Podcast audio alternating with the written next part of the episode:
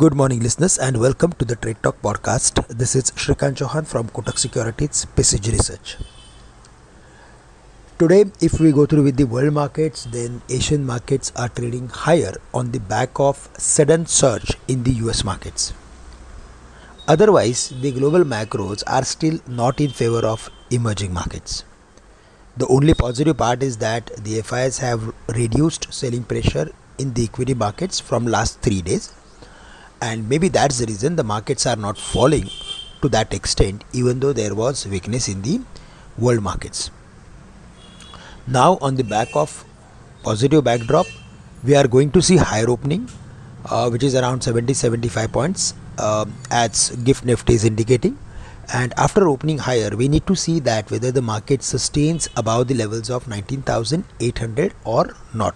Because there uh, uh, at 19800 there is huge amount of call writing. So above that we can expect next level close to 19850 or 880 where the market is having resistance of a bearish gap.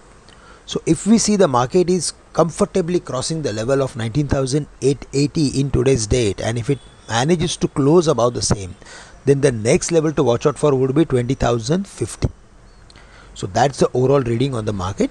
But yes in case if there is any reversal activity if the market starts falling then it should not break the level of 19690 because below that we can expect 19630 and 570 also it will change the sentiment.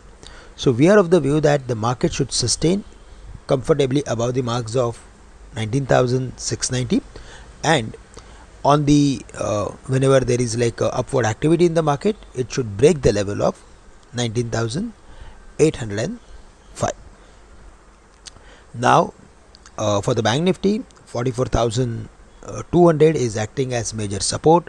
Below that we saw the levels of 44000 but again there was recovery in the market. So for the bank nifty the next level to watch out for would be 44600 as the overall sentiment is is turning bullish. But above 44800 we can expect a technical breakout which will invite lot of short covering. And in that case the chances of hitting 45150 would turn bright.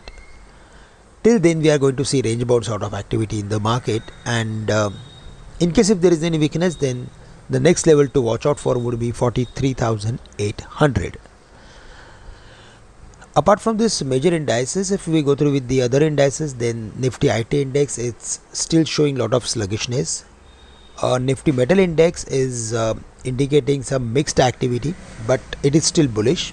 And real estate index is also showing lot of strength. So broadly we are of the view that the market is going to be more and more stock specific. But because uh, there is like broader uh, sentiment or broader markets or world markets are doing well, we can expect some upward activity in the near term. That's all from my side. With this, I'm ending today's morning podcast. Thank you very much for listening me. Have a great day to all of you.